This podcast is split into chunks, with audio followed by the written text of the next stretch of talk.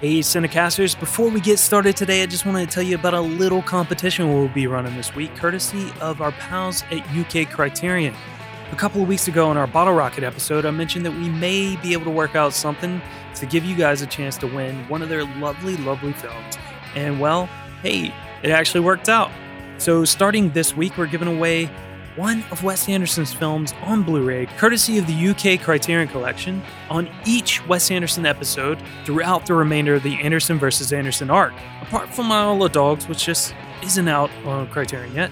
And we'll also be giving away one Paul Thomas Anderson film in a couple of weeks. But first, kicking things off in the most spectacular of ways, we'll be giving away not one, but two Wes Anderson films in a bundle to one lucky winner. Those films being Bottle Rocket, and Rushmore. To be in for a chance to win, pop us an email at podcast at princecharlescinema.com and tell us your favorite Wes Anderson film. We'll also be running this competition on at the PCC podcast on Twitter and Instagram in the coming days. So increase your chances to win by keeping an eye out for that post when it drops and enter there too. This week's competition closes at 10 a.m. on Tuesday, the 22nd of June, 2021. Be sure to follow UK Criterion at UK Criterion on Twitter and head over to CriterionCollection.com for all the news of their latest releases. Good luck.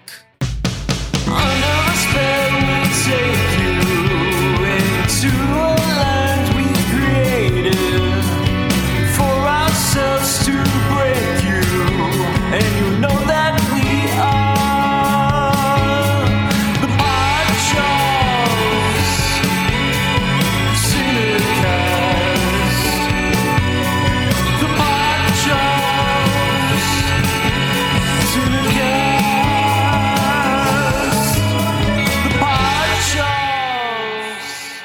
And on the cool check-in, center stage on the mic, and we putting it on wax. It's the new Podchaw Cinecast.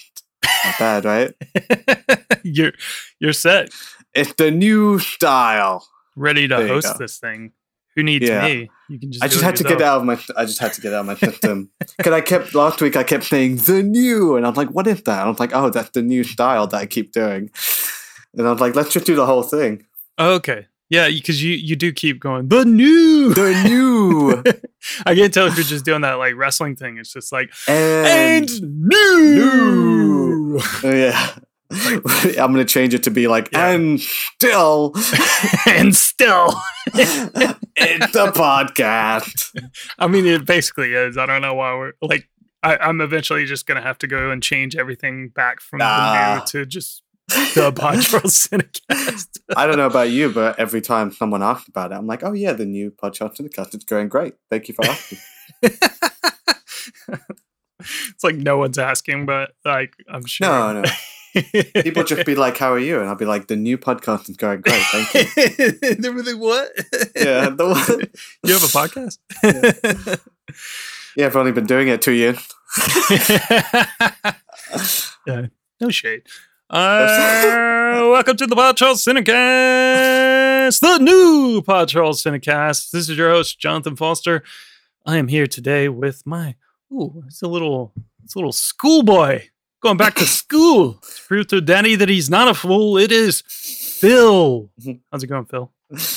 Good. I'm. uh Yeah, I should have. I should have worn like a like a shirt and tie or something. Yeah, feel really underdressed. Yeah, when I was in school, it just reminds me.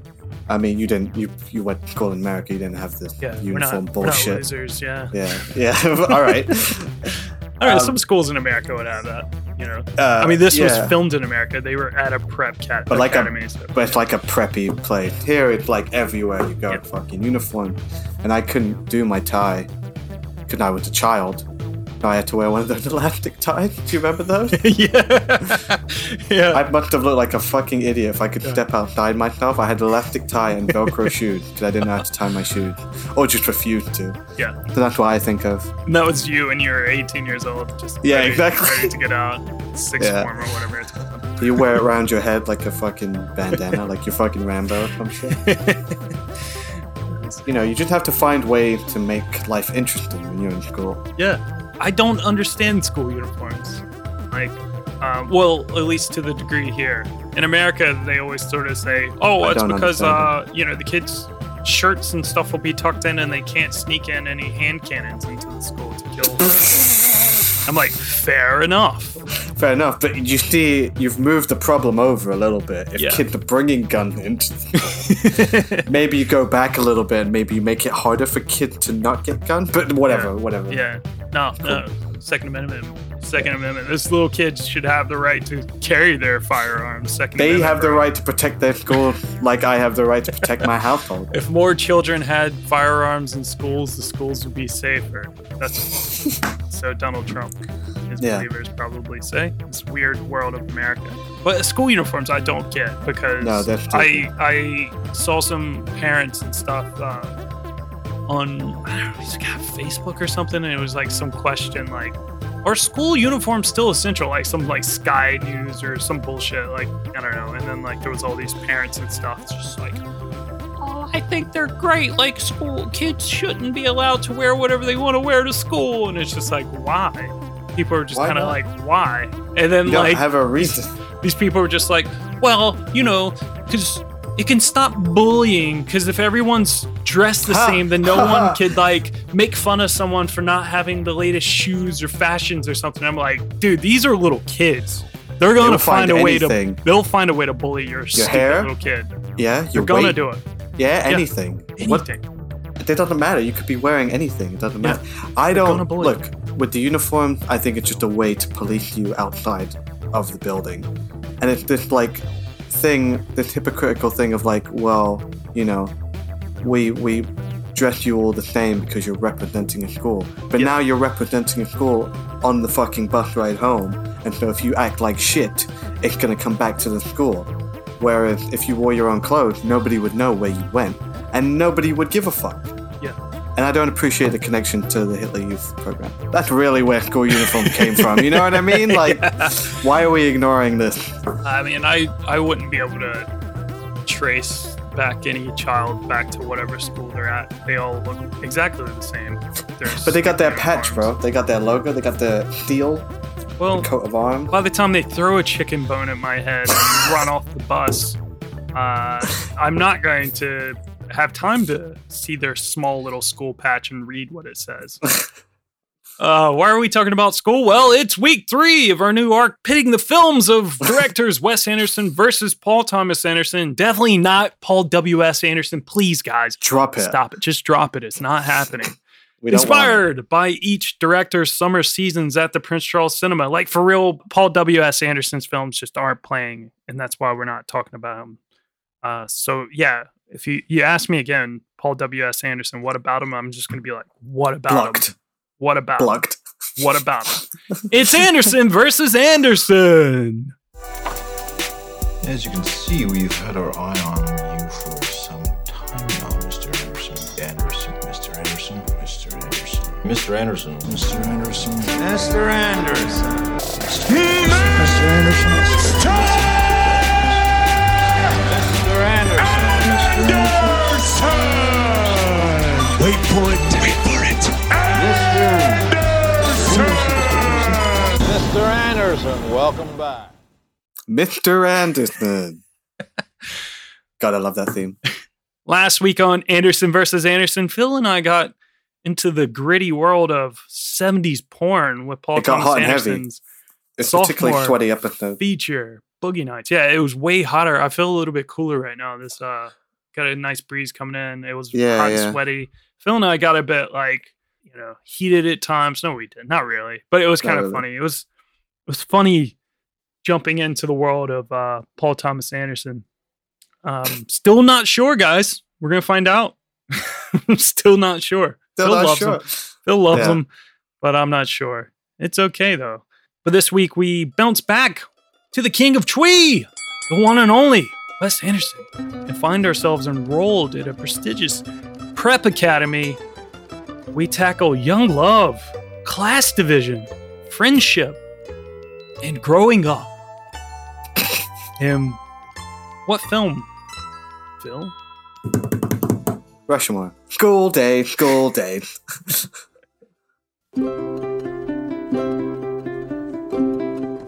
These are the names, that define our world, the artists who shaped our minds, the rebels who challenged our views. But of all these legends, there is one that stands above all others. I'm sorry, did someone say my name?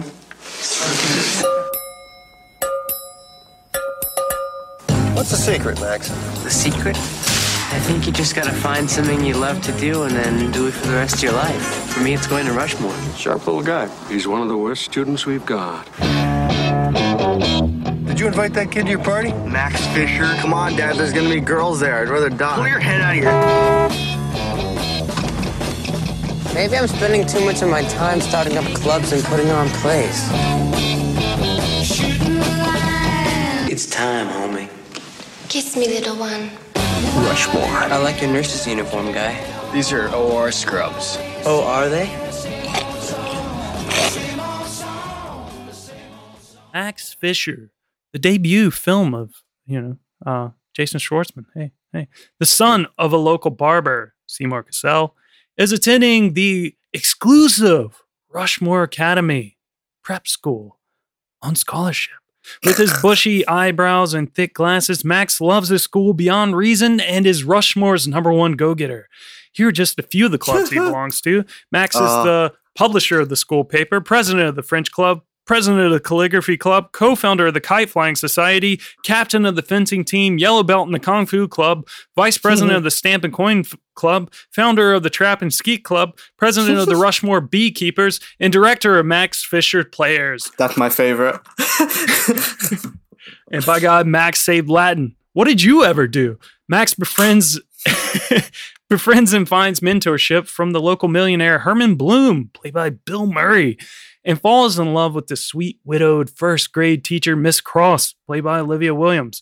But with all of his extracurricular activities getting in the way, Max finds himself expelled from his beloved Rushmore and is forced to enroll at public school. To make matters worse, Max discovers his mentor, Mr. Bloom, is also in love with Miss Cross, causing a rift in their friendship. Ruh-roh. Ruh-roh. It's the 1998 quirky coming of age comedy from director Wes Anderson and co written by Wes Anderson and Owen Wilson. It's Rushmore. Fil, hot takes out the gate. Rushmore. Well, firstly, welcome to the club, Bill Murray and Jason Schwartzman. I Yes. imagine you'll be here a while. Mhm. Um, this fe- this feels like the first Wes Anderson movie. Just It 'cause really does, everybody's yeah. there. The Wilsons are there. yeah. Everybody's there. Um, Rushmore. Rushmore's good. he said hesitantly. Yeah. Well, you rewatched this like you you said that you had only seen it that once, right? and I wasn't big on it, and it was better than I remember watching it back. It's- I have the same like issue with it, where it's like it's a lovely little story, and my God, Jason Schwartzman is great. I can't Yeah. believe this is his first movie. Kicks ass. It's like I think you're there for him, Mhm. um, but I think just naturally with the story and the character, I find inherently sort of unlikable. and I think Yeah. that's a big stickler for me when when watching Rushmore. It's just like, oh, but fuck these like preppy assholes. It's like, but it's it go it's a testament to the enduring charm of Jason Schwartzman and Bill Murray. I mean, Bill Murray is playing the classic Bill Murray character, starting his shift into more dramedy work. Yeah. Is yeah, before Lost in Translation and stuff. Yeah, But he does that sort of quiet, nihilistic, dry wit, you know, th- thing. Mhm. That's like a thing. Yeah. He does that really well here, where he's just sort of sad and walking around and being funny without trying, you know? It's yeah, just- yeah, yeah. You know, the bits I remember are Bill Murray, like Bill Murray on the diving board looking up, smoking, and then doing a, a pretty decent cannonball. I thought he was going to do a Kevin Bacon style belly flop, but Oh man. it was uh, it, it was decent. It was more of a Macaulay Culkin cannonball. Yeah. Um, but it's good. Rushmore's good, and it, I like I like the story. I love the idea. Again, it reminded me of our conversation of like with Bottle Rocket. You know, Wes Anderson just makes excellent movies about losers, and Max Fisher is a fucking loser and doesn't Yeah. know it. yeah.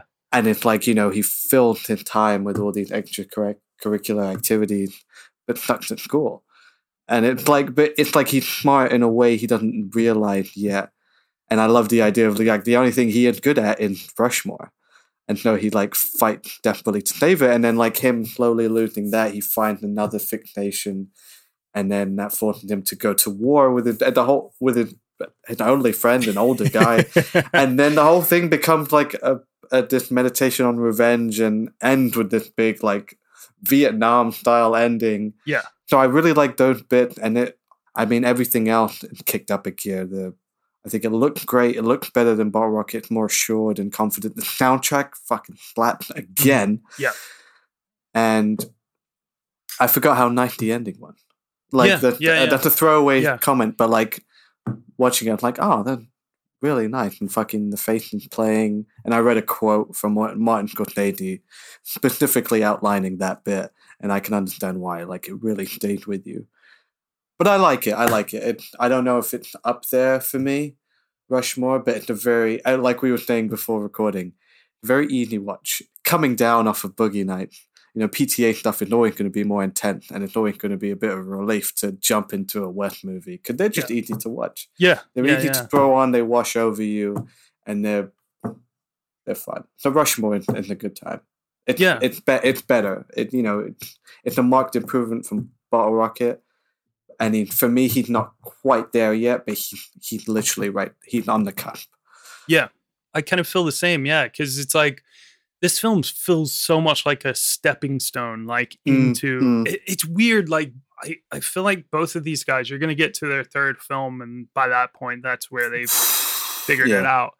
It's also weird that like you mentioned the music. The music's really, really good in this film. Really awesome songs, and we'll get to the music later. But it's also kind of interesting how it's used a lot more in this film eh, to a degree where it's More almost almost nonstop, like the way Boogie Nights was, and it's it, to a point almost kind of a negative because it's like They're learning from each other. playing every two seconds. and I like But- these songs, but goddamn, yeah. I'd So like to hear the it- dialogue. I, I will I will uh I will be fair, but I like you said, man, these films are just so good, man. They're just so fun.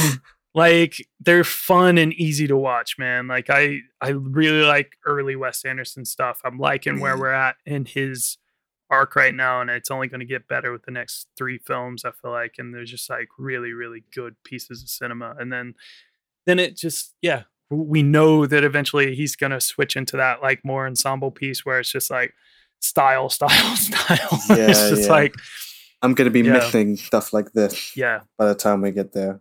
But like where we're at right now like i said it's a it feels like a stepping stone for what's coming next with uh rushmore. You got so much like little things like uh that just like this film feels like almost like a spiritual predecessor to life aquatic because there's so many uh, and also royal tenenbaums both of them kind of it's like it's almost like you it like parts of the story split like you know, one goes towards more of like what you see in the Royal Tenenbaums, and then you've got the whole like Jacques Cousteau sort of um, vibe going on, and like you know Max with the the deep sea diving underwater, exploring Jacques Cousteau book, there. whatever it is, and that just kind of gets so fleshed out in Life Aquatic and becomes exactly like everything that Steve Zissou is sort of obsessed with, and like this whole story is based upon. So it's kind of like a nice like uh predecessor to that story because you know those films are going to quickly come. And you, like you said you get like bill murray coming in and he's like literally i think like what were the films he did prior to this? I mean it was like Space the Jam? man yeah he did space jam the man who knew too, Knew Too little, Little. uh th- there was quite a few little string of films he was doing. Uh a lot of these are great but they're like they were kind of considered like oh man like bill murray's fallen off because it was They're like really hit and miss. Looking at Yeah. his filmography around the late 90s, early 2000s, you're Yeah. like, what? And he keeps doing it because it's like you do Lost in Translation and Royal Tenenbaums and shit, but then it's like, Osmosis Jones. oh, you did Osmosis Jones and like Garfield. Yeah. yeah Both yeah. of them, two Garfield movies, in between like Life Aquatic and Darjeeling. And it's like, what the fuck? Like, what do you do? Like, pick, pick. You're like, you're really good at one, and the other thing feels like you're slumming it. Yeah, and also like Charlie's Angels and stuff like that's like some interesting things. which are like really fun roles. Uh, the thing is, he's always really fun and great in the films. It's just like Always. the films are always kind of hit and miss. And when you think of something like Kingpin, like I absolutely Ah. love Kingpin. I, think adore it's Kingpin. I'll defend it all day. It's underrated as hell, but sure. it was not a hit when it came out. It was a flop. Like people did not like that film. it's more of a cult film. Yeah. Um, so it, it's kind of funny. He was kind of coming in a weird place where he had done like Groundhog Day, and he was like, that was career high. Like we've Peak praised comedy. like peak, Yeah. like Bill Murray, but then like he just sort of fallen off like for a couple years, and it's sort of like, all right, well, where is he going? And then he finds Wes Anderson, and it just like completely turns his It's kind of beautiful. Yeah, you find Wes Anderson and Sofia Coppola, and it's like it's like him discovering himself again, or a different part of himself. I think Yeah. it's there. I think he's riffing off himself Mhm. a lot. I think he always had, but like you know, it's a mark. You know, he's significantly older between these two his stages of his career, and they're markedly different. I almost see them as two different people. I don't like when I see Bill Murray in like Rushmore and stuff and Moonrise. You're subconsciously you're bringing all that like the early stuff with you, but I don't see him as the same guy from Ghostbusters and Stripes and you know fucking Caddyshack. Yeah. You know, like I Yeah, just yeah. don't. I can't connect the two, even though they are the same person. What I guess one is more just heavily restrained and just sadder. I guess I feel like the sadness. Fi- I think that's always that's always been there. I think he finally got to let it out Mhm. in like t- the 2000s his run. Yeah, and uh, you know, and I think that's kind of what I meant by this. Feels like a that like Rushmore feels like a bit of a spiritual predecessor to like Life Aquatic, like the what you get the. I mean, you get some sadness, like some really deep sadness there with Steve Zissou, but really like the sadness really plays through like Mm. like with the Royal Tenenbaums, and that's kind of what I was saying there. Like half of this film sort of feels like it kind of goes that way, especially when you're thinking of like the because you know there is some like class division in this film, and like you have that upper class sort of vibe that just sort of gets pushed into Royal Tenenbaums. Like Yeah. it's just like strong there with Yeah. like these rich ass people and this like successful family that's just like seem seemingly perfect, but then obviously has everything going wrong on wrong inside. It permeates a lot of his work. Even Yeah. Darjeeling, they're fairly well. I don't know if they're well. I think they're wealthy, but like a dysfunctional family, a group Yeah. of brothers whose family are just fucking falling apart, and they have Yeah. to go to a faraway land to like rediscover their kinship. Yeah. I think all of its films kind of boil down to like a broken family dynamic, just like Boogie Nights was doing. Yeah, absolutely. And I, I think that's like again harping on like last week's discussion where we were kind of like talking about Paul Thomas Anderson and his past and stuff and kind of making fun of or like, you know, you know, just being real about some of the stuff he's done in his past and kind of like, you know, and also talking about how these films from these two guys like aren't going to be for everyone. And I can see how people would, I don't know, like Wes Anderson, I th- it's really, you know, it's no, I don't know, a lot of people don't want to think about rich people and like like you know you kind of like you kind of get into that mindset sometimes where you're just like oh man these like stupid rich people who gives a shit like you know and that's largely what his stories are about like sort of Mm. like uh there's a place for that. yeah, Yeah. it is and th- there's a really good quote from Jeff Tweedy from Wilco like where he said he he went into drug treatment uh or it was yeah because he yeah it was drug treatment i guess and he was he was in treatment and everything and um he was sitting there and he felt like oh well i'm like you know middle class like upper middle class like successful musician and stuff and i'm sitting here listening to all these people who are like you know have really serious problems and stuff and like i um just can't cope and i'm like i'm upset and i don't want to talk and i don't want to say anything and some guy like said something to him like how about how come you don't ever say anything or how come you haven't said anything and he's just like i really feel like i can't like i can't say anything because like my problems just feel so minuscule to like everyone else and the Mm. guy said to him like you know like everybody suffers you know and everybody goes through things and it's like and that's like you know a good way to look at it because problems i know yeah. everyone has problems and it's like it's hard to like it's hard sometimes when the state of the world that it's in to like really separate yourself from like the way you see like people who are in power and rich and you know, wealthy and like the class divisions and stuff to really like feel like for fuck's sake, like these people, fuck them. I don't care about their problems. but at the same time, you know, like everybody does have problems. And like, you know, and I think that's Wes Anderson's like the key to his works really is just kind of like, you know, telling those stories of like a like a dysfunctional families of like of coming obviously from sort of wealthy background because I would assume that's kind of where he's come from just Yeah, based on same thing with like Noah Baumbach or Ingmar Bergman back in the day. It's the Yeah. thing. They're the, they're the place for Yeah. The melancholy of the middle class, right? Yeah. As long as everyone's not making that movie, it's cool. And that's Western thing. That's what you're going there for. It's like, Yeah, you yeah. know, you go to Tarantino for unabashed violence. Same, in feet. and feet, obviously. And it's the same thing. And he's good at it. So, Yeah. So I mean, it feels like Paul Thomas Anderson definitely kind of toes that line as well. It's like a lot of dysfunctional family amongst like middle class white people, you know. So it's like yeah. it is what it is. Yeah. Right now, I mean, we'll I I got some bits at the end. I kind of want us to kind of touch on as we go along, kind of maybe ranking um where we're at and how we feel about So the far. films so far and then where we're going and uh but I, I you know i will say that like so far i'm kind of just feeling like it, it's more fun and enjoyable to watch these wes anderson films and i the jury's still out with me on paul thomas anderson and that's kind of been the whole kind of um idea behind this anyway. Like i said last week i, I want to see where i'm at on pta's films.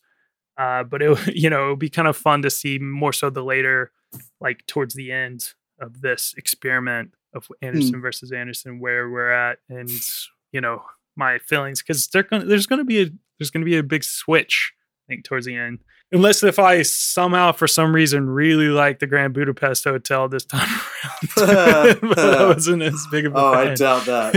Yeah. well, even though Wes Anderson's debut feature, Bottle Rocket, was a bust at the box office, he managed to gain some fans inside the studio system, and they will champion his follow up, which was called Rushmore. The project was initially set up at New Line Cinema, where it languished for a while before the studio decided they just didn't really want to go through with it. Undeterred, Wes Anderson and producer Barry Mendel put the rights up on auction and they sold it to Disney, where it was distributed via their Touchstone Pictures label. So this is why you can go to Disney Plus, and you can find quite a few Wes Anderson films because he kind of created this nice little, uh, nice little relationship there. You know, Yeah. Touchstone Pictures and stuff for this film, and then quite a few of the later films are on there as well. So that's kind of nice. You can't find PTA's films there. They're harder to find. Yeah. Not on Disney Plus. He's not a very Disney friendly filmmaker. yeah, not at all. Well, the idea for Rushmore stemmed from long before Bottle Rocket came to fruition as Owen Wilson and Wes Anderson hashed out the story and began writing the screenplay years before Bottle Rocket even came out. Wes Anderson and Owen Wilson wanted to create their own slightly heightened reality and envisioned this film as a basically Roald Dahl book come to life, which That's pretty good. Oh my god, that needs to happen. That's essentially his his aesthetic, isn't it? Though. Yeah, Like- how the fuck hadn't he made a Roald Dahl movie? Well, he's done Fantastic Mr. Fox, but I mean, Oh, that was Roald Dahl, yeah. wasn't it? Fuck. Do another one. Do a live action one, god damn it. the only thing is Roald Dahl is kind of Also a- problematic. yeah anti-Semite. So People don't give a shit. That Matilda is fucking everywhere you go in Yeah. London. Matilda is an awesome movie too. I love. The Dan- Matilda that's Danny movie, DeVito. but that's all Danny DeVito. I mean, he literally stars in it, narrates it, directs it, and he did it all just because he wanted to make something cool for his kids, and I kind of respect that. and he did. That movie Yeah. bang. So yeah, it's that whole separating some interesting, fun stories away. I mean, because also Willy Wonka and the Chocolate Factory is awesome. Again, but you like But it because Gene fucking Wilder. Wilder. Yeah, Not not not Timothy Chalamet. Yeah. Oh fuck off! What the fuck are they doing? I forgot Hollywood about is broken. Stop! Stop! Stop. Timothy Just Chalamet is going to become my Finn Wolfsoft. Yeah. My God, just like shove it down your throat. Timothy? Chalamet. Uh, that's what I used to call kids I used to see on buses. Like I've said that on this podcast before, but I would see some kids on a bus or something that looked like Timothy Timothy Chalamet, but it was not him, so it was Timothy Chalamet. But maybe that's what I should call him every time they cast him in a Yeah. movie I don't want to see. We're gonna have to resurrect reboot Moots for that movie when it comes out, we still need to do Dune. dude. Oh God, I don't know. That's, Uh, can't face Dune. So both Wes Anderson and Owen Wilson, like I said, they, I think they're, they're telling stories they know here. They are both students at different prep academies, which would serve as inspiration for this story. Owen Wilson, alongside his brothers Luke and Andrew, and I think Luke is the only one who graduated, attended St. Mark's School of Texas, where Owen Wilson was expelled in the 10th grade for stealing his geometry teacher's textbook and it contained all the answers. And he was forced to attend public school at Thomas Jefferson High School. So this mirrors like Max getting expelled from Rushmore and attending Grover, Grover Cleveland High School. Apparently, apparently, like one of the main reasons he got expelled was because he like refused to name names on his co-conspirators.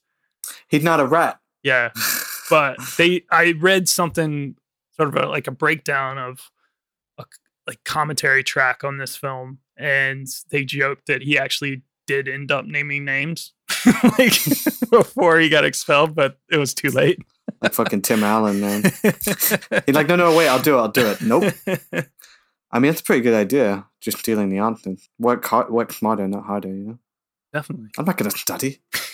right fucking there.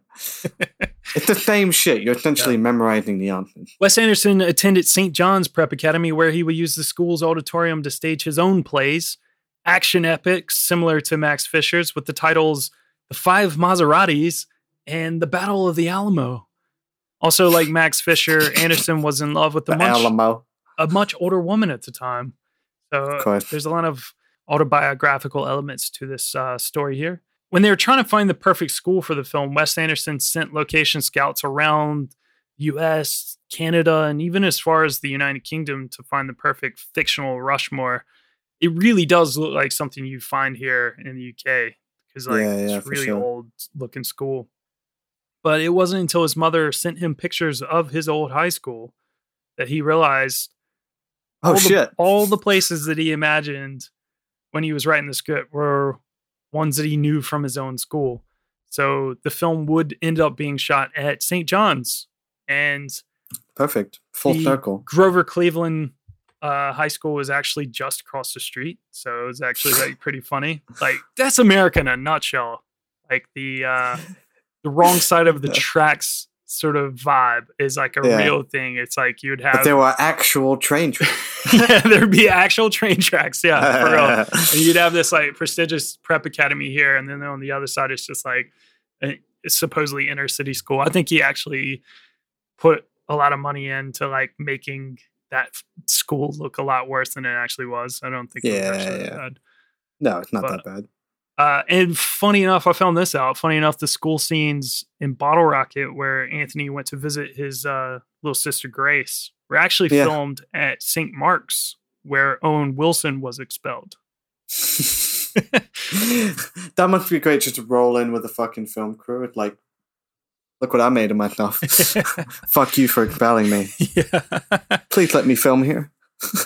All right, so let's get in the cast. We have Jason Schwartzman in his debut role as Max Fisher. Holy the shit. adorable Jason Schwartzman. He really grew into his face, didn't he? Or it's Yeah, the glasses. goddamn. It's the glasses. Real. I can't tell if it's the glasses. I think it's the glass that throw you off. or he just grows into his face, trims up his eyebrows, and then he grew a mustache. Like you know, it's like It's weird without the mustache Yeah. or the beard even, but the the mustache is how I know. yeah. I mean, there are Um, some early film roles where he, And the he long doesn't. hair. Yeah, he has the longer hair and he doesn't have any facial hair. Like I'm pretty sure I Heart Huckabees, he doesn't have any facial hair, but he looks Oh. like himself. It's just he looks so strange. How how it's really funny. how old is he? I think in, he's in like real life at that point. seventeen. I think. All right, Could he's supposed to be playing like fifteen, something Yeah. like that, 15, Yeah, yeah. It worked. He looked the part. Yeah. I mean, he's so good in this film as well. He's really funny. Like you said, it's hard to believe it's his first film role, but I mean, he does come from. I mean, our pal Petros over there, Caged in Pod, he's doing a couple of connections. He's Yeah. going through that entire family. The it's insane. It's one of the biggest, best, you know, film families like Yeah, ever. He, it's insane. got it in his blood, you know. Yeah. It's just like he probably grew up in it, instinctual. But there's like little things in Rushmore that like I don't know, little moments that like stood out. That I was like, that's a hard thing to do. I think even as a more experienced actor, and I guess maybe because he's one of those actors who brings a lot of himself to the role, and not saying. I say that as a compliment. I think that's a good thing. You know, that's how you know you like people. But, you know, that's not to say he plays himself and everything, but Jason Schwartzman is a type and he brings that to every role. He brings his distinct personality and that's what you watch him for. And that's already there. It's like, I guess, it's like Max Fisher is that turned up Yeah. to a, this sort of, you know, a little, I don't know, it's like this guy, it's like a little, he's eccentric, He. I don't want to say uptight, but he is because, because he acts very cool and confident, but it's also very obsessive and Yeah. neurotic when it comes to certain things. But there's moments where it's like he can just drop the act. There's moments in, in Rushmore where he seems very genuine, and then there's moment where he's clearly playing a part. And even just when you see him in his plays, and he's clearly a bad actor in the movie, and that's hard to do to make the distinction of like he he's bad in his own plays, Yeah, but yeah, yeah. he's good outside of that. So he's just great. You Like, know you're a good away. actor if you're good at being bad. Like Yeah. like playing bad actor. It's like that is That's a hard thing. it's a hard do. thing to do because like sometimes people who are like not great actors come off better when they're supposed to fake act and it's kind of weird. It's like how come you can't do that like Normally, normally? You have no control. yeah it's crazy. I've got like sort of something towards the end we'll go through um which I've, is pretty entertaining and interesting and it becomes something i think i want to try to trace throughout the rest of this series if i can if you know if it's there it's Hmm. a you know trademark of sorts for wes anderson and it explains a lot of like max max fisher's character and once i go through it i think you'll understand a little bit more the idea of Max Fisher, though, I mean, like originally Wes Anderson envisioned the character to be like a younger Mick, Mick Jagger type character. He wanted him to be foreign. he wanted him to be like a British exchange student, and he envisioned it being played like an actor like Noah Noah Taylor, who was in this Australian film called Flirting. Okay. And you might know him as the father in Submarine Oh yeah, yeah, yeah. so Yeah, that's him obviously older but Mhm. he envisioned him being like that character from that film flirting and um, so he wanted him to be like sort of this i mean he's it's still there but he envisioned him being more of like you know this flamboyant coming in like you know, just yeah. being completely sort of like different from everyone else because he's like an outsider But he sort of just became a young Wes Anderson. yeah That's Max Fisher. Yeah. You know. Well, some 1,800 teenagers from the US, Canada, and Britain went out for the role of Max Fisher before finding Jason Schwartzman. And Wes Anderson actually con- like nearly considered not making the film because they struggled to find a Max. Like he just couldn't Oh. find anyone. You need to get that. You need to nail that role, otherwise it's not going to work. Yeah.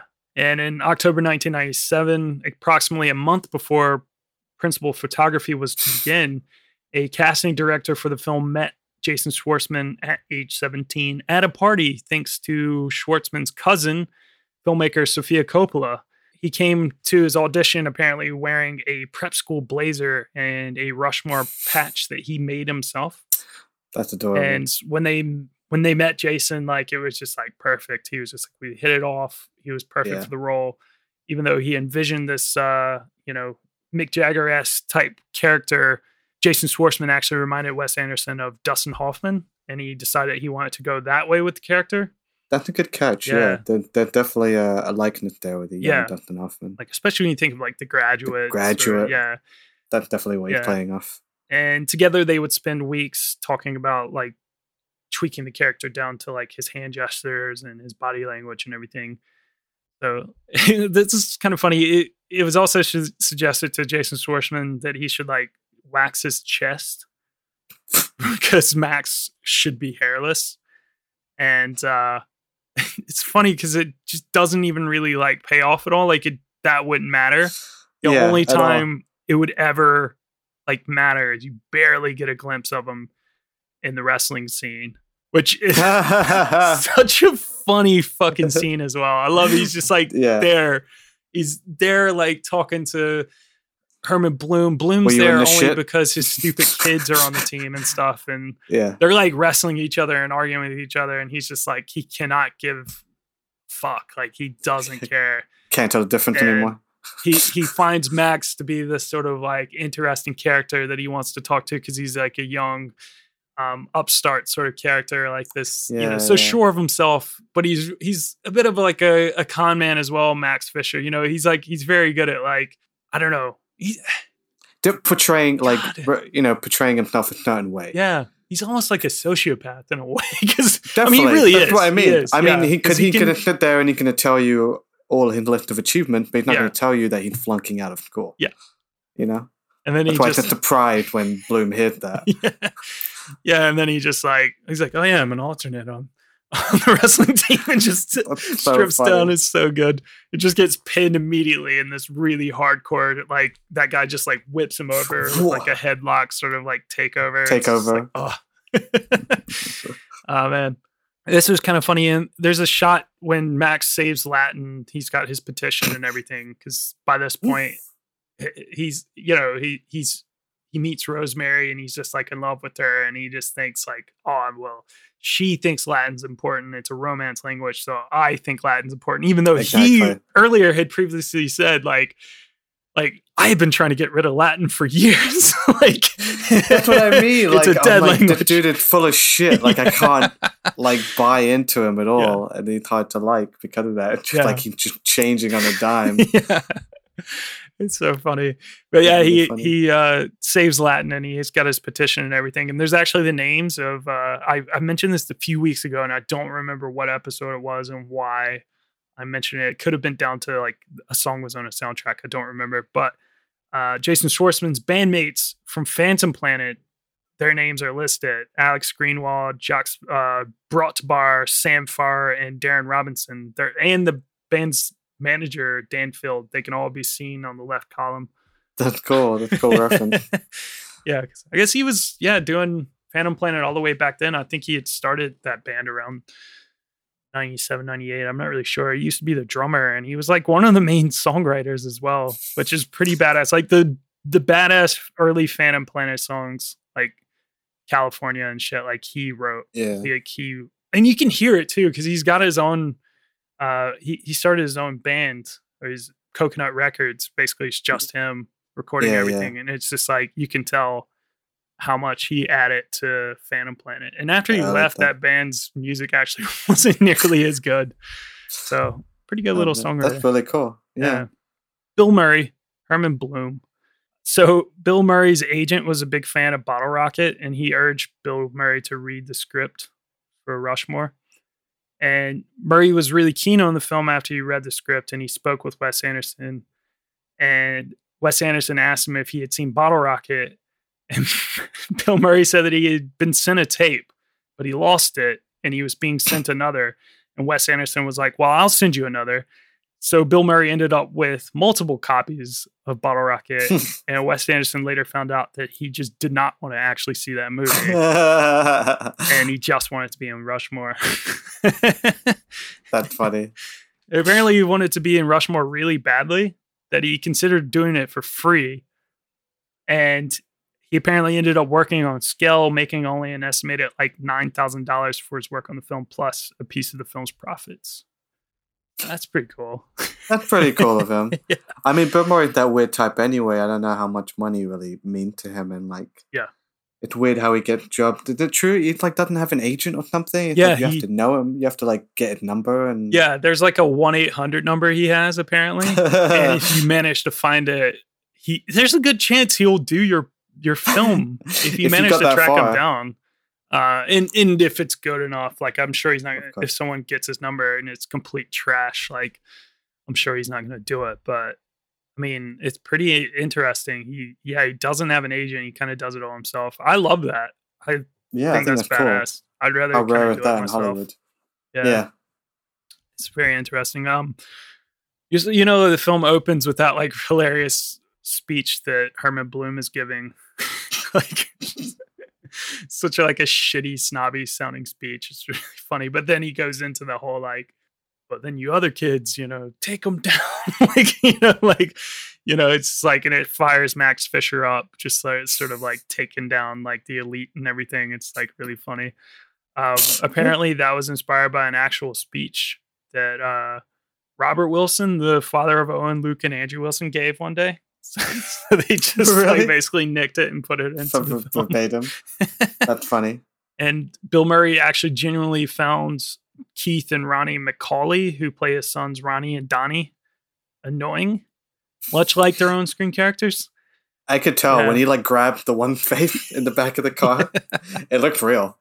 it was most of those uh, interactions he had with them were improvised. All the insults. Yeah, I'm sure they enjoyed that. He also apparently disliked Jason Schwartzman at first as well, but he grew to warm to him, and they became pretty good friends after. But you can imagine, especially if Jason Schwartzman was just like in character, like he'd probably probably would be pretty annoying. Like Yeah. you know. Definitely. Well, on the first day of photography, uh, Wes Anderson delivered his directions to Bill Murray, apparently in like a hushed whisper, was so awed to be working with the actor. And Bill Murray actually ended up being really, really cool with Wes Anderson, and he would apparently haul equipment around, and uh, He just became like a Yeah. like part of the crew, like Yeah. a grip. yeah, just a really good dude. And apparently, when Disney denied Wes Anderson like seventy five thousand dollars for a helicopter, like so, you know, in the revenge montage towards the One end, of the best bits. Yeah. so good. You got the Who's So good. Uh, a quick one while he's gone. While he's gone. Uh, and the slow motion, him Yeah. coming out of the fucking elevator, you're waiting for that shot again. I mean, he Yeah. actually does a few slow motion shots here. Yeah, yeah, he does. The ending. Yeah. But that one, him coming out like yeah, the so gum on the wall with the bee cage. it's great because they list off all the things he's involved with. Yeah. And you're waiting for them to pay off. And not all of them do, but that one paid off. The one, like the beekeeping fucking club. yeah, Great. So funny. At some point, there was meant to be a helicopter, and I don't know for what.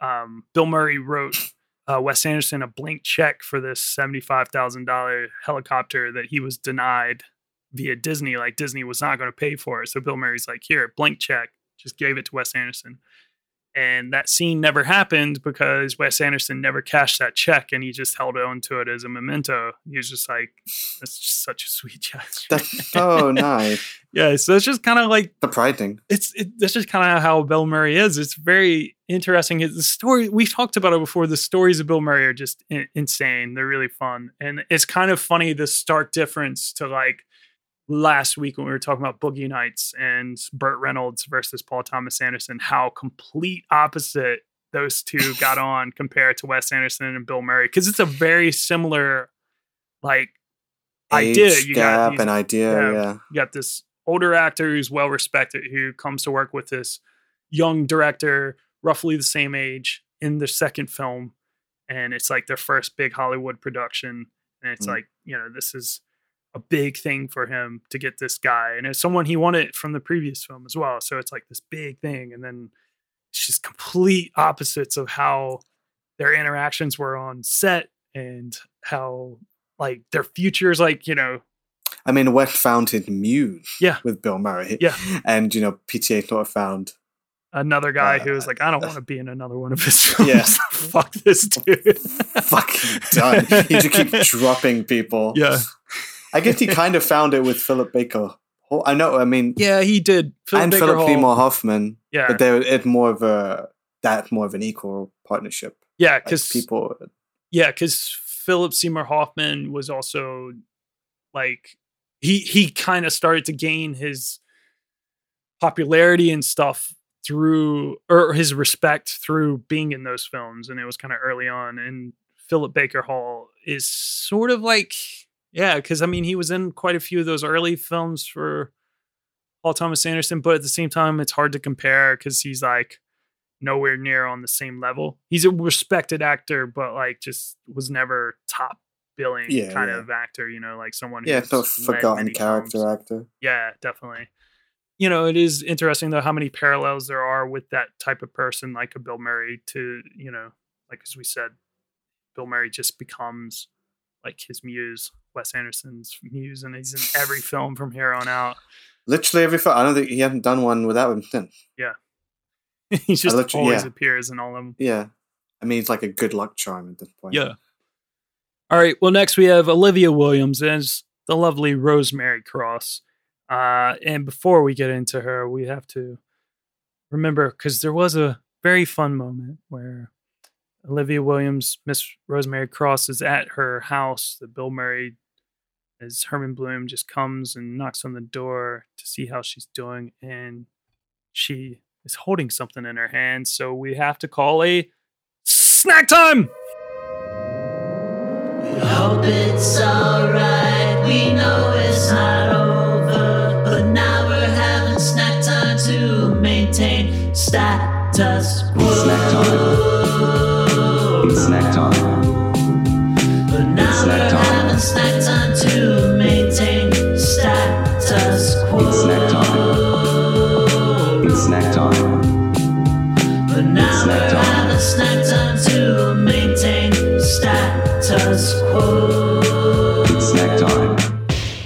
Seeing that I set that up, Fil, I will go first. Yeah, please go first.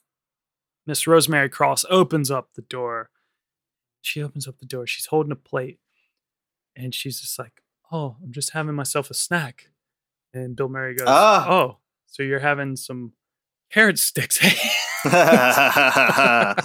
so I've got some carrot sticks in honor of nice. Rosemary Cross. Nice. Pre-cut. Crunchy. Made them myself. I need some hummus, man. Need to dip I know, I do. I need some fucking hummus. I don't have any That's hummus. a meal. These are pretty good. I have an odd box. So you get some odd nice box? odd box. It's like you get I like nature box. um you just get like fruits and vegetables from straight from the farms. Oh, that's nice. And they're like it's just all, all things that are either surplus or odd shaped or something. So the supermarkets won't take them. I got you. Yeah. But these Yeah, there's nothing wrong with them. These carrots are really good. Most of the time, Fresh. I, w- I was going to say, oh, this is going to be a blend, especially without hummus, but these actually taste pretty good. So That's good. How are we gonna do? What? Uh, what's your? Well, what do you rate them? What? What's the rating? How many? Uh, how many extracurricular activities? yeah, yeah. I mean, they are just carrots, so I'll it yeah, it's hard to give Yeah. like a. It's like there's nothing wrong with them, but it's Yeah. weird to give carrot stick five. Yeah. You know. they need hummus. and I will say, I I know it's kind of a bullshit snack, but Nah. I feel like there's a lot of sexual It's tension that was built upon that plate of carrot sticks. And Bill Murray is she's just like, "Oh, would you like one?" And he's like, "Oh yeah," and he goes to eat one, and he's just like, "It's the way he eats it, like Does a not fucking it. animal." so funny. All right, Fil, what do you have? I went the other way. I ignored the obvious snack in the movie Mhm. and went. I was like, you know, Rushmore. What's that? Is there anything with like Russian title? More, maybe something that's Moorish? No. We're at school. We're talking school, and I wanted. And I'm thinking school lunches, and I Yeah. wanted to bring a school lunch staple Here we go. to the game. So I bought some Lunchables. Oh, nice. Oh shit, Lunchables! I haven't had these That's really good. years. Yeah, Lunchables and are I thought great. that, and I thought this could be interactive. Uh, wait, I'm gonna open it. I kind of thought it'd be fun to do something like that, or like a um, like a TV dinner, because Max and his dad are TV always dinner. eating TV dinners. Yeah, and I thought this would be fun. I'm gonna let you tell me what to do, Okay, so you can. I'll stack it according to what you think. I mean, it's just. It's like uh, you know, yeah, you get your cracker. You got the of meat and a cracker, piece of cheese, right? you, you got the ham and the cheese. So Yeah. obviously I'll start with the cracker at the Yeah. bottom. All right. You go. We get a cracker. We get the ham. Get the ham. Fold the ham or keep it circular. Oh, circular. Yeah, All right. Yeah. piece of cheese, Yeah. cracker, piece of ham, piece of Oh cheese. shit! We're gonna do a club sandwich. and, And while you're at it, just do it one more time. Triple decker. Are you kidding me? Triple decker? All right. Yeah, and then you're good. This is a terrible idea. It's gonna You taste think- great though. Yeah, it is. For Like, some reason, but- that shit always tastes good. Yeah, there we go. Look, it's as I big as my head. that, yeah, Wait, they're let's take a huge. picture of it. I feel like in America, the Lunchables are way smaller. Yeah, it just reminded me of that Spinal Tap bit where it's like, oh, but you keep folding it and yeah. I just watched just falls Tap the other night. It's so good. okay, see if it even hold together. Oh my god, Ah, Here we go. that's really good. Oh, that takes me back. yeah. Oh, I mean, I could go anything like a cheese string. I mean, a pepperoni would have been one. Yeah. That was like so last week. I can't have pepperonis in my house anymore. My cat will freak out.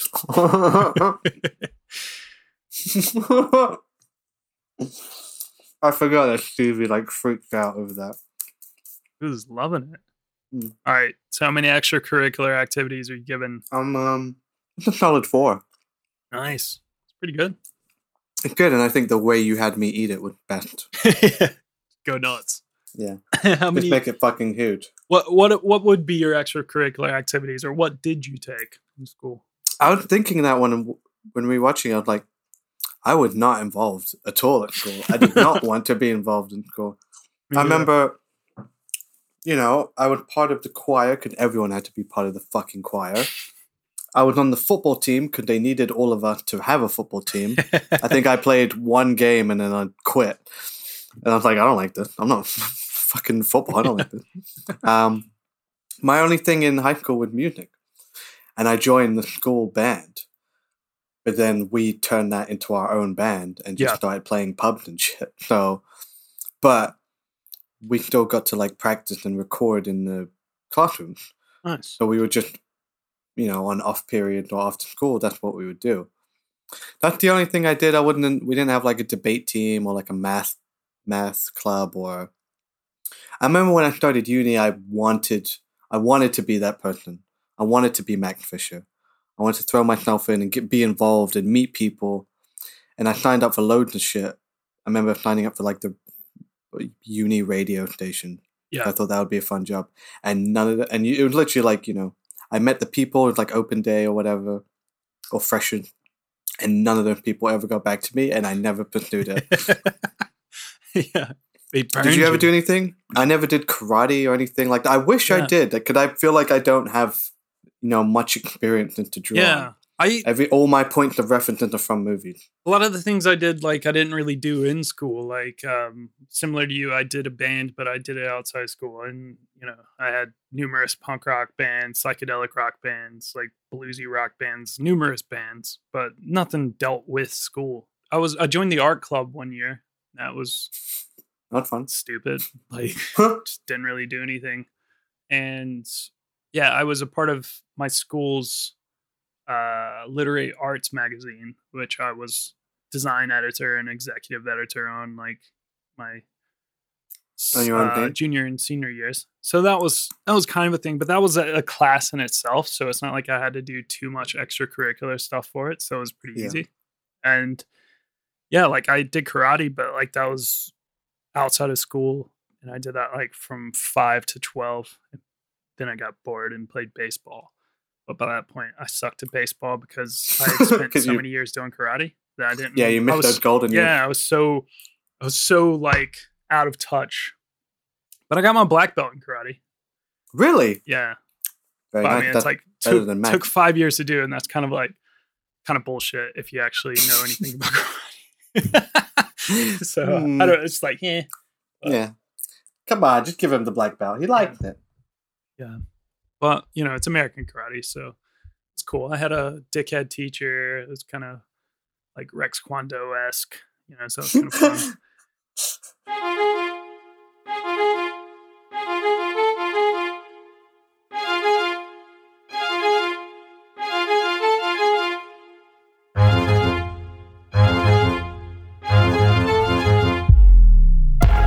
Hello, my name is Jonathan Foster, I'm Ariane Anantaputri, And I'm Fil Freitas, and welcome to Franchise. the brand new film podcast. presented by the Breadcrumbs Collective.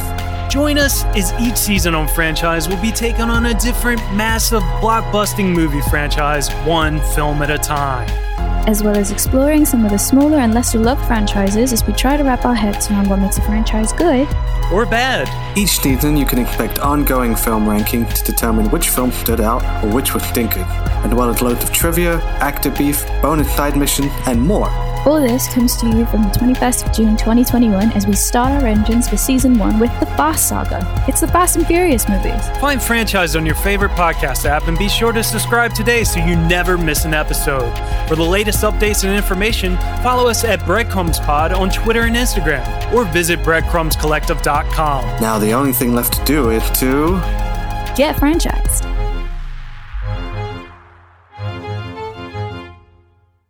But yeah, Max Fisher, Max Fisher, he has his his crush on Olivia Williams, uh, Rosemary Cross. There's a few times with their relationship where it's just like, man, are they going to cross the line here? I always Yeah, kind of forget. are they going to be like a Harold and Maude situation? Yeah. because they do play it up, especially. I mean, the ending again. I keep harping on, but it's like that moment where she takes off in class and then like looks into his eyes. Yeah. Again, she's not looking at him like that. It's like it's a kind of a moment of sadness where she's sort of remembering her husband. Yeah. and seeing that in Max, and give that giving her some sort of hope. Yeah. You know, it's like not in this kid, but like in the idea of loving again. I don't know, Twitch. She seemed she seemed very much like a a, a type a type of uh, love interest that was prevalent in this era of cinema. This like she I don't know. She reminds me of uh, Emily Watson in Punch Drunk. Yeah. And she reminds me of Minnie Driver in Good Will Hunting. Yeah, It's yeah, yeah, It, it's very much a type that like um British? British, like just, I don't know. Yeah, I know I what you're know, saying. There is say, something the about it, type. like Like Yeah. very literate, like literary minded, intelligent. yeah, and it's not just like Uh, all about good normal stuff. It's just women. a normal Yeah. person. Yeah. yeah, Yeah. yeah, It's a good show. She's really good in this film. I like the sort of way they go. It- it- you know, it's really funny. Her and Herman kind of like having this weird behind Max's back relationship. That's just like because they're adults and they can do what they want to do, and Max is just nosy and like they don't want to hurt his feelings, but at the same time, it's like Fuck off, you're Max, a child. You're a child, yeah. And uh, you know, and they never cross the line, and they play it really well, which is good because it gets so close a couple times. I think like back in the day, you could have gotten. I mean, even when this came out, you could have gotten away with it because it's '98 and no one gave a shit back then. But like, uh, but you know, it, it's when you watch it now and you have that sort of in mind, you're just like, all right, please don't Please cross the line don't. because it's kind of like it can kind of make it a bit weird and gross, and it's like, It- exactly. There's a line because like we all went to school and I think it's common to like have a crush on a teacher. yeah, Right? That's usually your first experience with emotions like that. yeah, But you're seeing a kid take it too far and you don't want to reward that kind of behavior on screen. absolutely. You're going to give kids the wrong idea. And Yeah. also, it tends to be the other way in real life with teachers taking advantage of students. yeah. So the, it, it would be a difficult thing to glamorize. Yeah, and it's it's also like you know, there's that weird stigma of like the the the child who gets preyed upon by a teacher. If it's a man like doing it to a young girl, then it's disgusting. But if it's like a female teacher doing that to a young boy, then so many people are like, "That's awesome, nice." and It's a South Park joke, yeah, yeah. and it's that's gross, and that needs Nice. to stop because it's like Mm. it's fucking predatory and it's horrible and it's great that she doesn't cross that line. She probably gets too familiar and she even admits admits to it and like hangs out with them too much and stuff. But again, Yeah. like you said, it's like it's her being reminded of her dead husband, Edward Appleby, who, if you you blink and you miss it, but it's actually Owen Wilson. There's a picture of him in the bedroom I noticed. and blink and miss, but they show his face. Um, yeah. So actually, all three of the looking Wilson brothers are technically They in are. this film. Um, because Luke, Luke Wilson. Luke Wilson plays uh, I like your Dr. outfit. Peter Quinn. It's Rosemary's friend from Harvard. He's a doctor. Uh, Hmm. Yeah. And what is he wearing?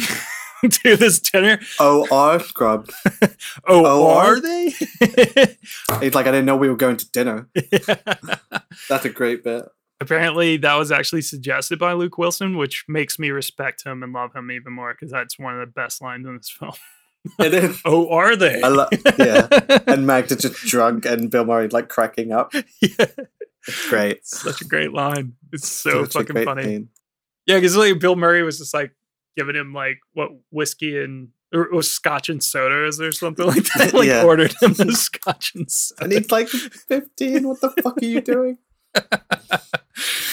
So funny. Uh, another great character is uh, Max's little friend Dirk Calloway, played by Mason Gamble. Do you did you know who this kid is No. apart from this film? I don't know. I don't. Have you seen the 1993 live action Dennis the Menace film? Not, I mean, Yeah, it's the- the confusing. blonde kid. yeah, it's confusing because I know there's the Dennis the Menace here in the UK and there's Dennis the Menace in America. Yeah, yeah. No, I know. Dennis the I think. I've seen it. Doesn't it have like Walter Matthau? It's yeah, the is, is. Mr. Wilson. Yeah. Yeah. So he played. Dennis Mitchell. Is that the really? yeah. When I first saw this film, I, didn't was like, it. "Holy shit!" Like, because I saw this probably, probably like 2003, 2004. Like, I didn't see it like when it came out and stuff. It, like, I found it a few years later. yeah, Um, me too. And yeah, when I saw, it, I was like, "Holy shit!" That's the kid from Dennis the Menace.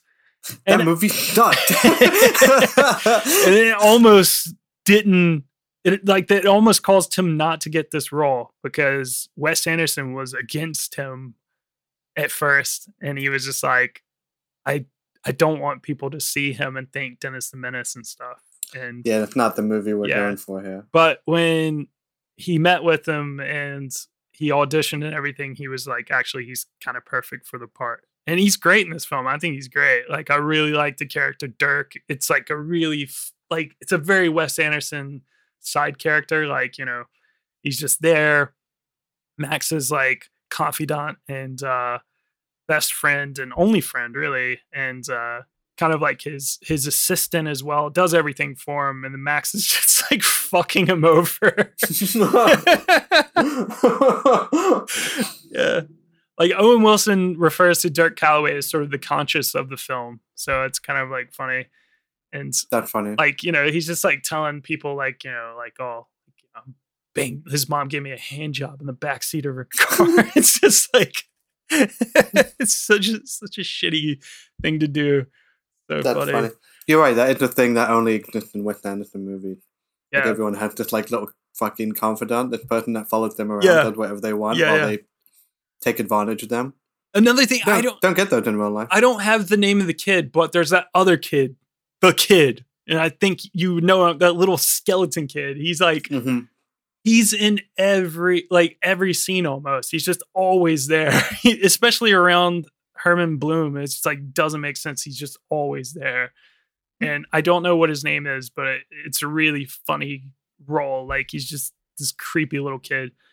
Wes Anderson does kids really strange, and I don't understand how he does it. He makes them seem like you know you were talking about last week, uh, like about how he creates this like time that never existed or something Mhm. like. And all the kids in his films always end up kind of looking like that. And you, this, you, it really starts with this movie, and it Yeah. like it only gets stronger because like you can look at some of the kids at this in this film and stuff, and and then further in like Royal Tenenbaums because like uh Ben Stiller's kids sort of like Yeah. remind me of these kids. Um, And then the Moonrise Moonrise, it just really, oh man, it's I really funny. appreciate that because I'm not a fan of kids in movies in general. Yeah.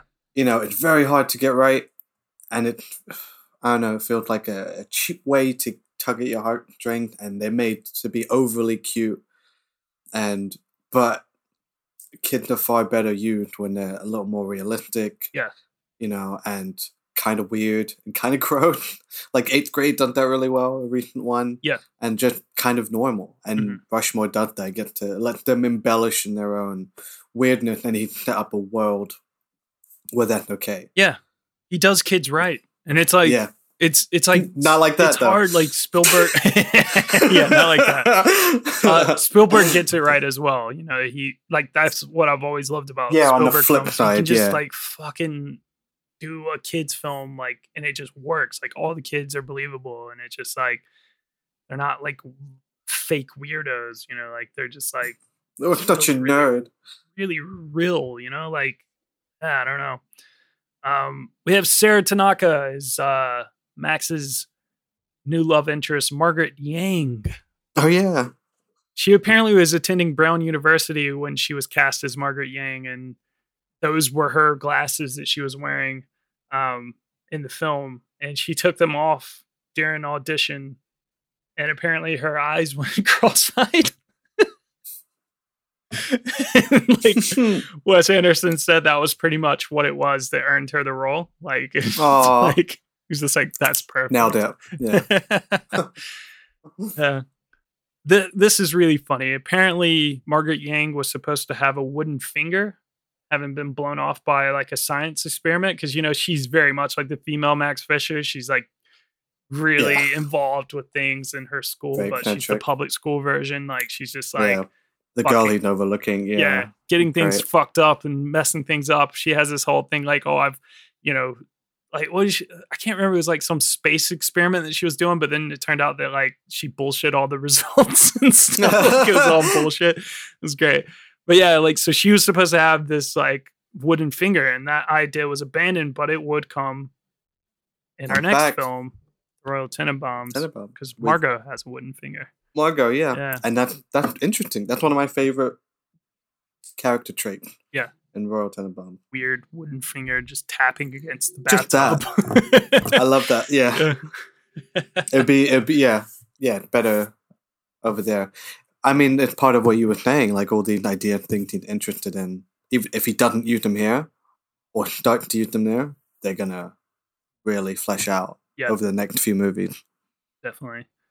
Uh, Brian Cox plays Dr. Nelson Guggenheim, Rushmore's headmaster. Apparently, he was cast on the strength of his performance in Manhunter in 1986 because like Wes Anderson just loved him in Manhunter and he thought he made a Oh, great. Hannibal Lecter. So he's just like, ah, yeah, get him in. yeah, you could be the dean.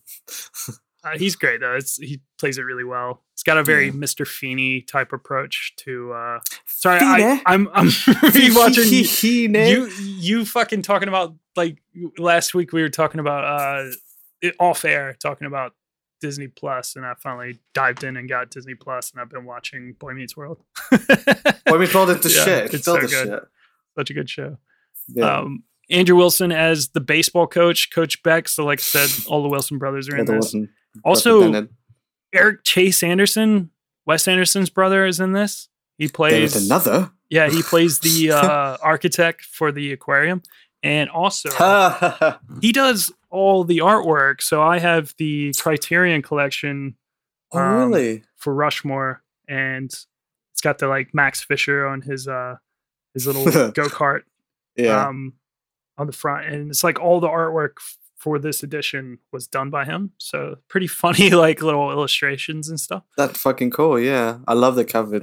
yeah this like again the criterion collection stuff for these wes anderson films are great there's like this really awesome map inside that has like all of like like uh all these bits it's like a map of rushmore and uh, like all the all the stuff was drawn by wes anderson's brother That's so cool. Yeah, it's like in the Bottle Rocket one, it comes with the 75 year plan. yeah it comes with that. so cool I love that. It's it's funny because Rushmore reminds me, or at least just makes me want to go back and replay Bully.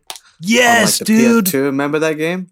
mostly because of the kid. That was one of my next people, Stephen McCole. He plays Magnus Buchan. He fucking reminds me so much of, Of the Jimmy, main character. Yeah. Yeah. That's such a good shout. Yeah, bully.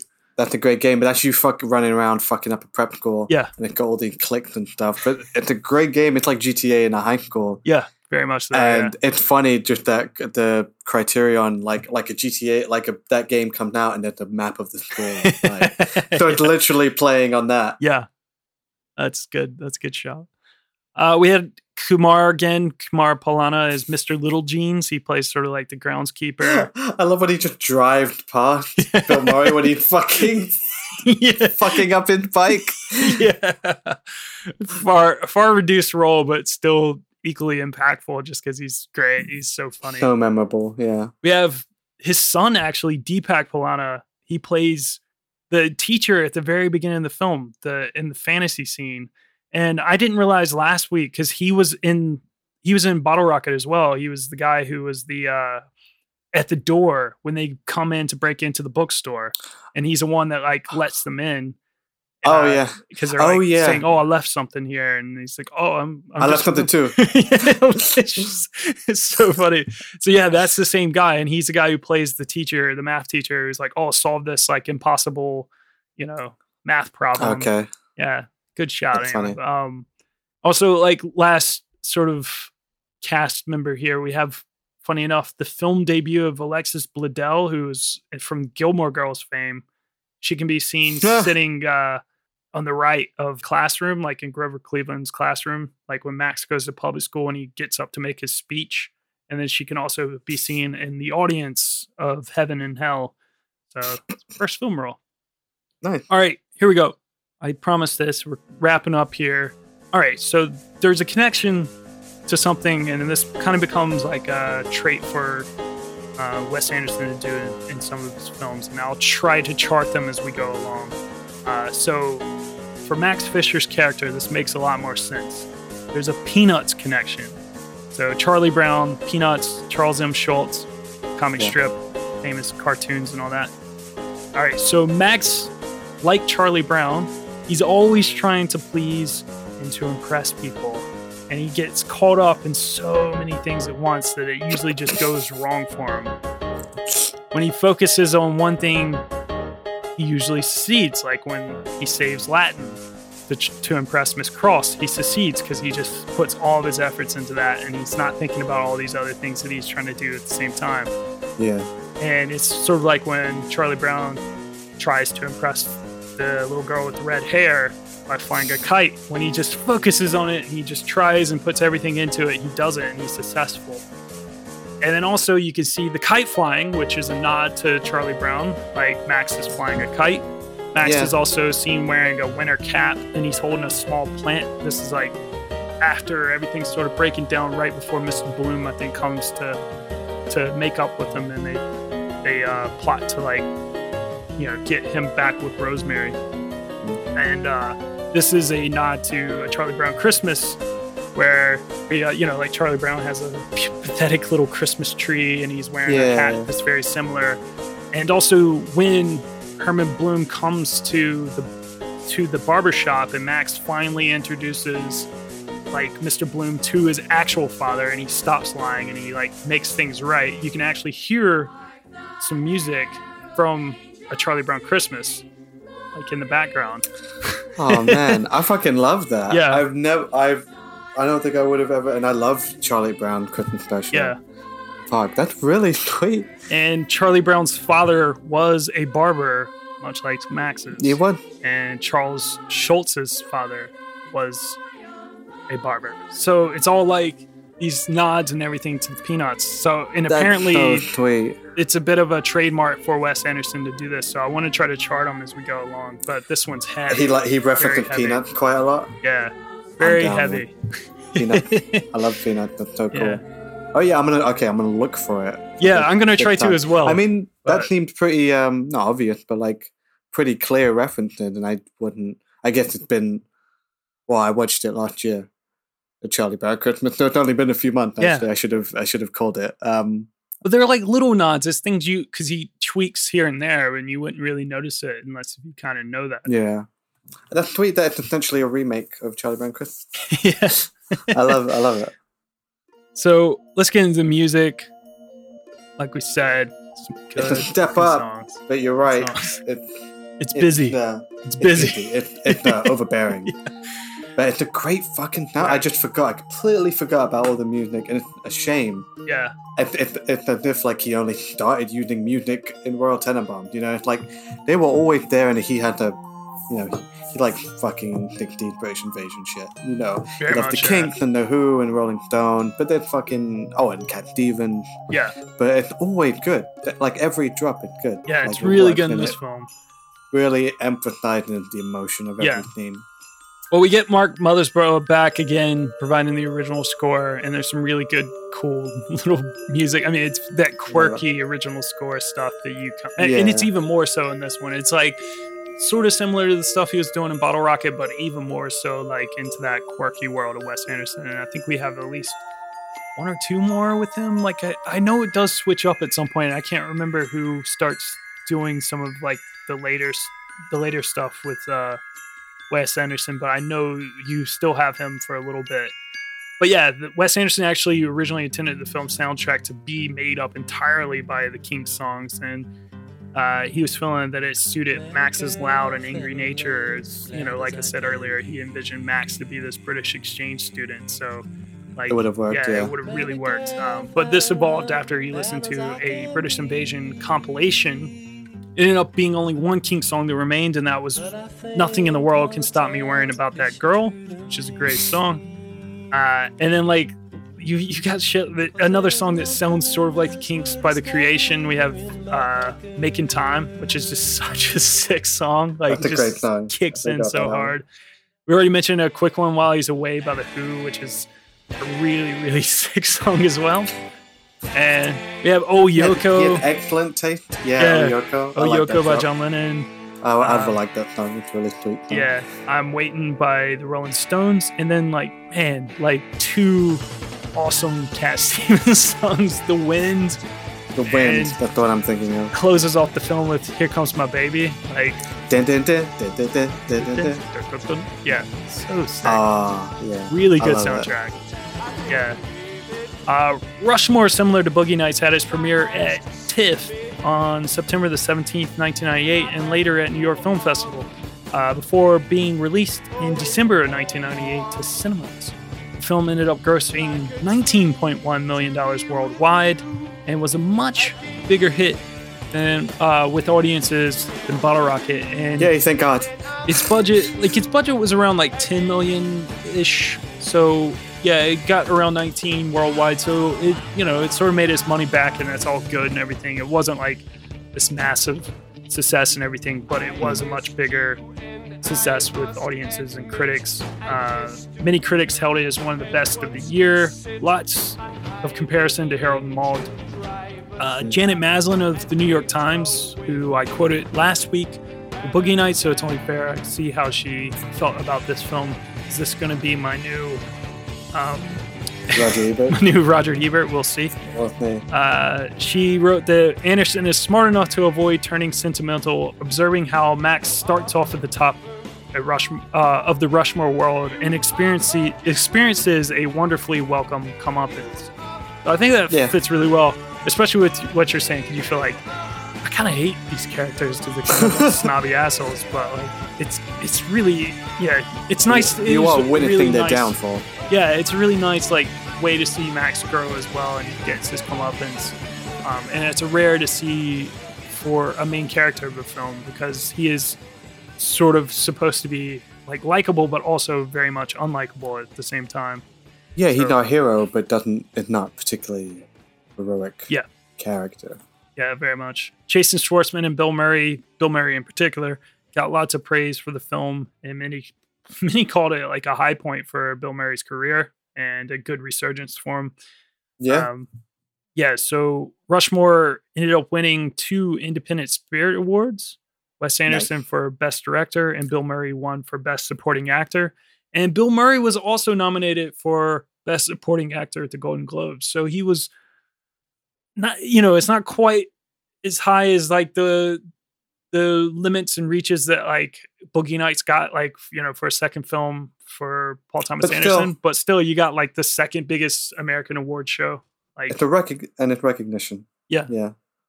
So it's kind of cool. And I I've really I'll probably post these out uh, in this coming week uh, around the time we're promoting this episode. But like, did you, did you know there was the Max Fisher's Players present the MTV Movie Awards? Did you see that? Have you ever seen any of that? No, but the more Yeah. we mention it, the more I miss the MTV Movie Awards. Yeah. They used to do so many fucking cool little skits like this. Yeah, so this is this is on the Criterion Collection Rushmore uh, set. Oh, nice. It's really funny, man. It's like so. Uh, they're adaptations of Armageddon, The Truman Show, and Out of Sight, and they're staged specifically for the 1999 MTV Movie Awards, and it's all done by the Max Fisher players. And I think Wes Anderson directed all those little shorts, and it's like they're like couple minutes long, if that. Like they're very short, but it's like it's as if Max is putting on plays, sort of like the Serpico play, but like for Armageddon, The Truman Show, and Out of Sight, and they're all That's really so funny. cool. And they use a lot of the Uh, same gotta watch that. actors from the film, but obviously they're all a little bit older because this is done like a year later. But like, oh man, it's so good. Like the the Truman Show one's the best. It's really really funny. really Oh, funny. I'm gonna I'm gonna check that out. That sounds funny. All right. Well, the only thing left to do here, Fil, I want to get into our rankings. So I want to, I want us to go. Do you want to rank them together? All right, or so- rank separately. This is how I think we should do it. We're two in All for right, both. so when we get into like last last uh oh, well sorry with Bottle Rocket we sort of basically were like okay we think that Bottle Rocket was a better first film than Yeah. Hard 8 was. So I thought it would be kind of fun if we do like a favorite second film and then every time we get to the next like it'll have to be the second episode uh, for each. So it'll be like all right so we've gotten to our favorite third film, Oh, favorite fourth film. So we'll go, we'll chart them as we go along. Um, it might get a bit weird. actually going to be difficult. Yeah, it might get a bit weird as we go. You know, uh, like because yeah, we we're still trying to figure out what we're gonna do with these stupid animated films that Wes Anderson's done. and Wes Anderson does have one extra film as well, so it's kind of like maybe we'll just We'll figure it out. we'll bunch them together. I don't know. We'll yeah, see. but I mean, at the very end, we can just rank them all. Yeah. and see see how they measure up against each other. Yeah. It's like oh, they were better then. Yeah. better now. And also, I want us to do ongoing rankings for each director, like separately. So, like your favorite Wes Anderson film, like rankings, and I'm gonna start like a like a like a note page on my Yeah. computer and like you know like on like a, a table. Yeah. so I can. well, I've got start- my notes as well, so I can write your rankings down. Okay. All right. So first, let's do favorite second film. Uh, as you probably noticed, that I have not been very negative about this film at all during this episode. So I will have to say that I prefer Rushmore over Boogie Nights um, when it comes to the two directors. I it's it's that sort of thing where I think we might have talked about this a couple weeks ago, where we know it's not like the best. Like Boogie Nights probably is from a technical standpoint a better movie, and it achieved more, more money, higher degree of uh, acclaim. But I Mm. know, and I know it's like technically better, but I have more fun and enjoy Rushmore more, so I have to go with Rushmore. Fair enough. They're different markers Yeah. of quality, right? It's like not just a technical thing. And even that, they're, they're doing different things, so they're hard to compare. Yeah. But yeah, commercial thing, that's one marker. But like, yeah, just enjoyability, if that's a word. Yeah. Yeah, yeah. It, it's probably the biggest factor. But it's the better movie. I have to go with Boogie Night. Yeah. Boogie Night. I wrote that down already because I figured that's what you were going to say.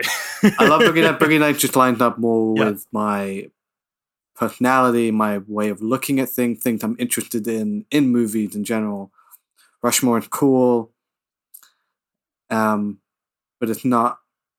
Yeah, it just doesn't hit me like some of the other Wes ones. Maybe I find it harder to relate to Rushmore to like Max and stuff, and and I think the way you put it is perfect. It's very much a stepping stone. Yeah. It you can see him getting better, Mhm. and that's the fascinating thing about it. And it's obviously an enjoyable film in itself, but yeah, I think Boogie Nights got there quicker. Yeah. But Wes is about to catch up really quickly. His I next do film really like gonna, his next It's going to be neck and neck, I think. Uh, Ah, yeah. I think on I think I'm leaving it to the rewatch. Yeah. To be honest, um, which but it could go either way. yeah, like I'm, I'm, I'm hoping I enjoy the results of a rewatch on Magnolia more than I enjoyed the results of a rewatch on Boogie Nights. So Hmm. and it's going to be a tough one too because I've I've said this before and I think I'll like even if I don't enjoy Magnolia, I know that I'm going to be like looking at it and just being like, wow, they like that third film there was something about it for both of these guys. They hit something and that's where they found out what they're cooking with and all of their ingredients are there and that's where they start to make their films from there. Like, you know, Yeah. that becomes synonymous with what they are. You know, Mhm. like you said last week, like Boogie Nights, everyone like it's it's a film that like you know Joe Schmo might know on the Yeah. street, and they might not know Paul Thomas Anderson, but at the same time they might like it, it. At the same time, it's not like the it's not the film that all the Paul Thomas Anderson fans are going to go to as being I think their top film.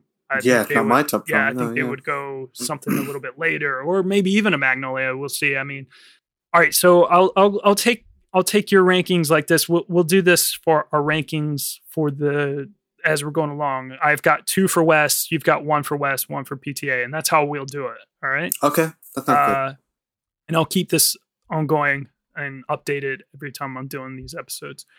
All right, and then ongoing rankings for each director. I'll go first. So uh, for Paul Thomas Anderson, I've got Boogie Nights is obviously my favorite, and then Hard 8 is on the bottom so far. And for Wes Anderson, surprisingly, I actually like Bottle Rocket more than Rushmore on this rewatch. I've always really loved Rushmore. I've always loved it. Um, but there was something about my like recent rewatch of both of the films, and I was just like, man, Bottle Rocket's really fun and it's underrated and it get, it doesn't get nearly enough love. And I think it's uh, probably a more fun film, even though I know Wes Anderson's kind of figuring out his style and and it's got there's so much to like about Rushmore, and there's nothing wrong with it by me putting it below Bottle Rocket. I just have so much love and fun. It will look Bottle better in context once there's more filmed than that. 'cause right now Absolutely. it's technically at the bottom. Yeah. But I'm totally with you. I would have the same exact ranking. All right, so that makes it easy. Sweet. Yeah. Well, that's it. So, ladies and gentlemen, join us next week as we get a little bit more depressed. there's a yes, lot I'm more so ready. characters and people to talk about. And yeah, Tom Cruise. Holy shit. And maybe his only good role? Let's find out. it is Paul Thomas Anderson's Magnolia. Magnolia. Notorious. I'm just thinking of like the fucking Yeah. dancers from Donnie Darko. Exactly. Uh, well, ladies and gentlemen, as always, you can find us at the PCC Podcast on Twitter and Instagram, or you can send us an email at podcast at princecharlescinema.com, or you can head over to, hey, support us, support the podcast, patreon.com forward slash the PCC Podcast. Uh, as we stated last week, all these episodes come out early now for anybody who is a subscriber subscriber on Patreon. That's from as low as one dollar a month, all the way up to hey, you can be a five dollar or more backer, and you get bonus episodes on top of that. And we got a little fun bonus episode that will hopefully drop in the next couple of weeks, and we've got some more stuff down the pipeline that we're working on. Uh, winks to Malcolm, our pal, who is a Patreon subscriber, who's got a request episode that's going to be dropping hopefully in the next couple of months. So thanks, Malcolm. Thank you for finally doing that because it's been a long time coming. And yeah, support the podcast. Hey, go over to wherever you get your podcast, subscribe, leave a rating, review, especially on Apple Podcasts. It really, really helps our show out, gets more eyes on us. Uh, you can find me at 12 for all T A L L, the number four A L L on Twitter, Instagram, and Facebook. Fil, where can people find you? You can find me at Faraway Dad on Twitter and in real life. I work at the Prince Charles open and showing movie, including this one that we just talked about. Doug and I met on the gram, and you know, yeah. Thank you for listening. Rate and review, do all that. Come back next week, and you know, buy Lunchable. Definitely an ad. And Definitely an ad. That whole thing with the Lunchable ad. Who'd have thunk? Lunchable and Criterion. Brought to you by the new Pod Charles Cinecast. Well, ladies and gentlemen, let us know what your rankings are ongoing at you know, hit us up over the PCC podcast on Twitter or send us an email or Instagram, whatever you want to do. Let us know. Let us know what your rankings are. Ashley Anderson versus Anderson. Leave us your ratings. Um, I, One will yeah, fall. One will fall. one will survive, and they will ultimately have to face Paul W.S. Anderson because apparently a lot of people like him. Yeah. And that dude got guns on him, you know? Fucking Mortal Kombat, Resident Evil, Monster Hunter. Maybe we'll do a bonus episode with uh, Yeah, we Paul probably will. W.S. W.S. Anderson. Paul West Anderson. This is Fuck gonna it. like this is literally gonna last until September. We're just plotting it out and looking at it and everything. So Yeah, we've got plenty of time, guys. So you'll get a Paul W S Anderson when you get it. Maybe if he had an E in the middle of his middle name or whatever, you know, Then we'd be interested. involved. Yeah. Yeah. W S bullshit. Sh- Chalamet. Bye. Bye. This podcast is presented by the Breadcrumbs Collective, home of the Pod Charles Cinecast, Caged In Coppola Connections, A Driptown Limerick, Maine, franchised, and many more to come. Our shows are all presented ad free and made possible by listeners like you. Please support our shows by subscribing, leaving ratings and reviews, and becoming patrons at patreon.com. If you'd like to learn more about Breadcrumbs, head over to breadcrumbscollective.com. Breadcrumbs. It's more than a podcast network, it's family.